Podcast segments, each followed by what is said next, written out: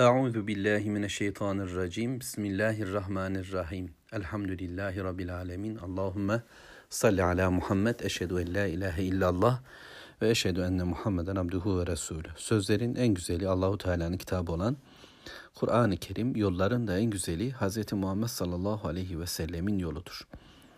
Necm suresini okuyoruz Rabbimizin izniyle. Ayet on dokuza geldik. Rabbimiz bundan önceki ayet-i kerimede, yani on sekizinci ayet-i kerimede Peygamber sallallahu aleyhi ve sellemin yaşadığı tecrübeleri Mekke kafirlerine sundu. Ve dedi ki لَقَدْ رَأَى مِنْ آيَاتِ رَبِّهِ الْكُبْرَى. Muhakkak ki o andolsun Rabbinin en büyük ayetlerinden olanları gördü. Rabbinin büyük ayetlerinden gördü. Peygamber aleyhissalatü vesselam E, gerek İsra gecesinde, gerek vahyin başladığı ilk günden itibaren e, Cebrail Aleyhisselam'ın getirdiği vahiy ile birlikte büyük ayetler gördü. Sidretül münteha, cennetül Meva, Rabbimizin şu anda bize söyledikleri. Bununla beraber Allahu Teala elçisine pek çok ayetler gösterdi. Bunu bizzat Resulullah sallallahu aleyhi ve sellemin belki de gönlü mutmain olsun diye ona gösterdi. Çünkü Resul olarak Allah'ın dinini insanlara aktaracak ve bu öğrendikleriyle, bu seyrettikleriyle, bu gördükleriyle insanlar da hakkı, hakikati, Rabbimizin, Rabbimizin ayetlerini gösterip söyleyecekti. Şimdi bir tarafta böyle bir bilgi kaynağı, böyle bir bilgi var. Rahman olan Allahu Teala'nın rahmetiyle ortaya koyduğu bilgi var. Yüce ufuklar aşılacak, cennetler görülecek, meleklerle konuşulacak, arş kürsi yanında durulacak ve bunca görgüyle tekrar coğrafyaya, araziye dönülecek, insanlarla konuşulacak.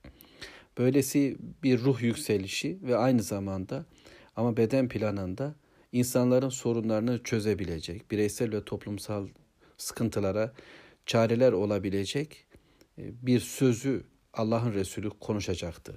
Hem beden sahibi hem mana sahibi olacak ve bu duruşuyla da örnek olacaktı. İşte karşı karşıya durduğunuz şu sizin arkadaşınız bunları yaşadı, bunları gördü ve ona vahyeden, ona seslenen öyle bir Allah, öyle güçlü, öyle hakim olan bir Allah, öyle bilgili, alim olan bir Allah. Ya sizinkiler, ya sizin Tanrı diye tapıyor olduklarınız. Onlar kim? Eferaytumul late vel uzza ve menate thalisetel uhra. Elimdeki tercümeye göre okuyayım. Gördünüz mü? Haber verin. Lat ve Uzza'yı ve üçüncü put olan Menat'ı. Onların herhangi bir güçleri var mı diye sanki parantez içerisinde ifade ediliyor. Rabbimizin gücü, kuvveti, bilgi verişi, Cebrail Aleyhisselam'ın getirdiği vahiy, Resulullah sallallahu aleyhi ve sellem'in heva hevesten konuşmaması, Allah'tan aldığı bilgiyle söz söylemesi ve bu sözün saptırıcı olmaması, gördüklerinin yanılgıya götürmeyişi, kalbin huzur ile gördüklerinin peşinde oluşu, tüm bunlar anlatıldı. Ama şimdi Mekke'nin dünyasındaki putlardan bahsediyor. Onların tapar oldukları varlıkları Allahu Teala bize anlatıyor. Kur'an-ı Kerim'de İşte Nuh suresindeki putlar var ki bunu ifade etmeye çalıştım. Burada da Mekke dünyasının putları var. Üç put söylenecek. E, o gün Mekkelilerin değer verdiği, önem verdiği, kendileriyle işte Allahu Teala'ya ulaşmaya çalıştıkları aracı olarak ya da kendileriyle izzet şeref aradıkları, güç kuvvet edinmeye çabaladıkları, e, şefaatçi gördükleri putlar. Bunlar. Şimdi Allahu Teala onları söylüyor. Rabbimiz iki bilginin karşılaştırmasını yapıyor bize. Bir tarafta kendi bilgisi, Allah'tan gelen bilgi, vahiy bilgisi ve şimdi şu ayetle birlikte putlar siper edilerek insanın kendi kendisine konuşması, insanların yine diğer insanlara yön verir oluşu, heva heves kaynaklı, zanna dayalı bilgi, tecrübeler, hisler, şehvetlerle dolu bir dünya.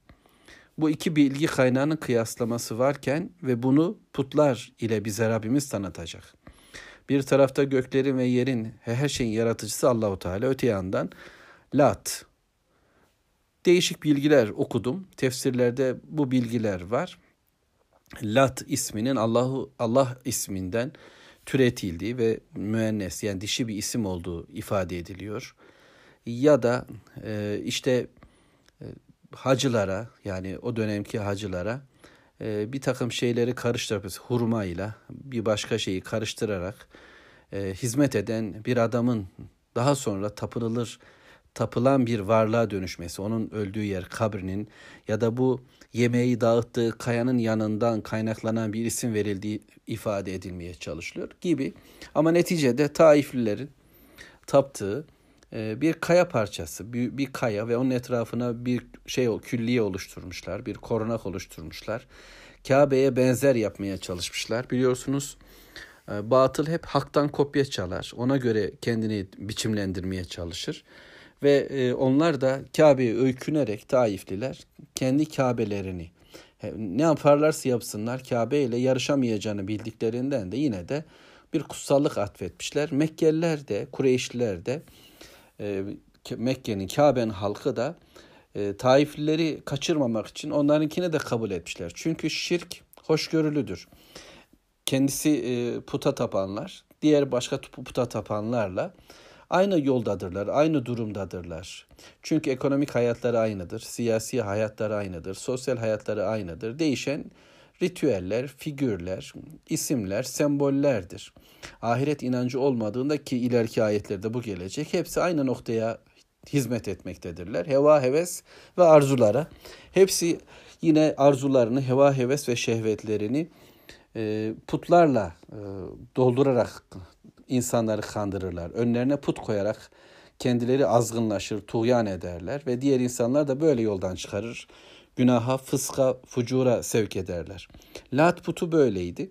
Ve menate salisetel, özür Uzza'yı atladım. Vel Uzza, o da herhalde Rabbimizin bu aziz isminden türetildiğini söylemiş müfessirler. E, bu noktada da öyle bir havalar var. Mekke ve Medine arasında Müslümanlar ve kafirler arasındaki savaşların ikincisi olan Uhud Savaşı'nda Müslümanların yaşadığı acılardan sonra Mekke lideri Ebu Sufyan gelmiş, bizim uzzağımız var, sizin uzzağınız yok demişti. Peygamber sallallahu aleyhi ve sellem Müslümanlara şu cümleyi söylemeyi istedi, istetti yani söyletti. Bizim Mevlamız var, sizin Mevlanız yok dedirtti. Onlar böylece uzzağıyı, o da Nahle Vadisi'nde bulunan bir put olduğu söylüyor kaynaklar. Bir başka put ve üçüncüsü وَمَنَاتَ السَّالِسَةَ الْاُخْرَى, diğer bir put ise Menat. Onları yine çok önem verdiği, hatta haclarını kimileri orada tamamlıyor. Lebbeyki oraya kadar kesmiyorlar ve orada tıraş oluyorlar. Başlarını öyle tıraş ediyorlar. İbrahimi geleneği, hac ferizasını, farizasını bu şekilde bozmuşlar. İçine şirk katmışlar. Menat'ın yanında tamamlıyorlar. Bu da başka bir put. Belki dileklerini, ümniyelerini, ideallerini, planlarını, arzularını onun yanında gerçekleşeceğini düşündükleri bir başka put. Ama üçünün ortak yanı e, ayet yirmi birde ortaya çıkıyor. Elekumuz zekeru ve lehul unsa. Yani o zaman erkek evlat sizin, dişi de onun mu? Çünkü Mekkeliler e, şirk koşarken, Allahu Teala'ya e, ortak koşarken bir suç işlediler. Allah-u Teala'yı ortaklı yani Rabbimizi sadece göğe hapsediyorlar güya. Yeryüzünde kendileri etkin ve egemen olmak istiyorlar. Ve bunu da putlarına devrediyorlar. Şirk bu noktada devreye giriyor. Bu zaten büyük bir azgınlık. Öte yandan Allah-u Teala'ya çocuk isnat ediyorlar. Bu bir başka azgınlık.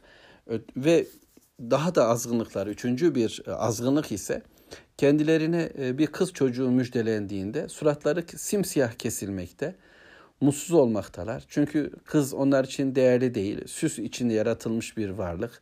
Savaşamaz, çalışamaz, ticarete gidemez diye düşünüyorlar. Ve şimdi ne olacak? Yani bunu gömsün mü toprağa? Yoksa utanç içinde kavmin içine dönsün mü? Böyle bir psikoloji yaşıyorlar. Bunu Kur'an-ı Kerim bize anlatıyor. Şimdi kendileri için utanç vesile olan kız çocuğunu Allahu Teala'ya bağlıyorlar. Allah'ın çocuğu var derken de erkek çocuğu var demiyorlar. Kendilerinin onurlandıran şeyi Allah için söylemiyor. Allah'ın kızı var diyorlar. Böylece kendilerine utanç veren şeyi Allahu Teala için de bir utanç olarak görmüyorlar. Bir başka sapıklıkla dördüncü ayet bugün okuyacağım. Yani yirmi ikinci ayet-i kerime. Tilke izen kısmetun ziza. Eğer böyleyse, yani bu dediğiniz gibi ise, bu çarpık bir paylaşma, bu gerçekten azgınca bir iş, bu adaletsiz bir paylaşımdır dedi Rabbimiz. Yani oğlanlar sizin olacak, kızlar Allah'a ait olacak, öyle mi? Siz kızı, kadını dünya hayatı aşağılayacaksınız, toprağa gömeceksiniz, hiçe sayacak, hiçbir hak vermeyeceksiniz. Ama taparken yani tanrıçalar edineceksiniz. Demokrasi tanrıçası, adalet tanrıçası, özgürlük tanrıçası diyeceksiniz ve dişi olan putlar üretecek, yapacaksınız. Sizin için eril dünya, erkek dünya, erkek zamanlar, erkek mekanlar, yani güç ve kuvvet, para ve servet, bunlar sizin olacak. Ama öte yandan ezebildiğiniz, zulmedebildiğiniz, haklarını elinden kolayca alabildiğiniz varlıkları, aslında aşağıda gördüğünüz, düşük gördüğünüz, niteliksiz gördüğünüz bir varlığı ise tanrılaştıracak, tanrı diye tapacaksınız. Bugün modern dünya tam da bunu yapmakta. Şu ayet-i kerime aslında bugünü net bir şekilde bize anlatmaktadır. Mekkeliler, evet onlar cahiliye döneminde diye hani ayırıyoruz ya, Lat, Menat ve Uzza'ya taptılar. Burada adı geçmeyen bir başka put var ki Mekke'nin en büyük putuydu ama Allah-u Teala onu kayda değer bulmadı. Bu kelimelerin içine koymadı. Onların yücelttiğini yüceltmedi. Rabbimiz zaten burada Lat, Menat, Hubel'i anlatırken de onları şunlar mı diye bize gösterdi. Şu değersiz taş parçaları, odun parçaları, sizin böyle isim taktığınız varlıklar mı diye Rabbim adlarını söyledi. E, oysa Hubel'den bahsetmedik ki Hubel, Amr bin Luhay ve diğerlerinin Mekke'de ilk defa belki ya da en çok yücel tuttukları, Kabe'nin içine koydukları bir puttu. Neticede bu putların bir değeri yok. Bunların hayata bir katkısı yok. Ee, onlar Mekke döneminde böylesi bir yanlışlıkla, böyle bir e, kadınları hem aşağılayan hem de yücelten bir tavırla hareket etmişlerdi ama Mekke'yi eleştiren, o günkü cahiliyeyi böyle kötü gören, şunlara bak kız çocuklarına diri diri toprağa gömen bir toplummuş bunlar diye onları aşağılarken bugünkü Batı dünyası, yani bilim felsefesi, bugünkü teknolojik dünya, bugün Allahu Teala yok sayarak biz biliriz demeye çalışan, ahireti yok sayarak dünya bu hayattır demeye kalkan, peygamberi bilgiyi kulak ardı eden dünya aynı şey yapmaktadır. Bir yandan kadını kutsallaştıran bir e, akım söz konusudur. Bakıyorsunuz her yerde ve her noktada kadın olsun diye uğraşılıyor. Ve bunu bir medeniyet seviyesi, bunu bir gelişmişlik, bunu kadınlara verilen bir hak gibi görülüyor. Ve e, kadının bütün sözü, tavrı esas kabul edilecek şekilde kanunlar, yasalar e, ve bir takım çabalarla e, öne çıkartılan bir tavır var. Kadını kutsallaştırıyor, kadına haklar veriliyor güya. Böylece e, tanrılaştırılan, tanrıçalaştırılan, yüceltilen bir tanrı.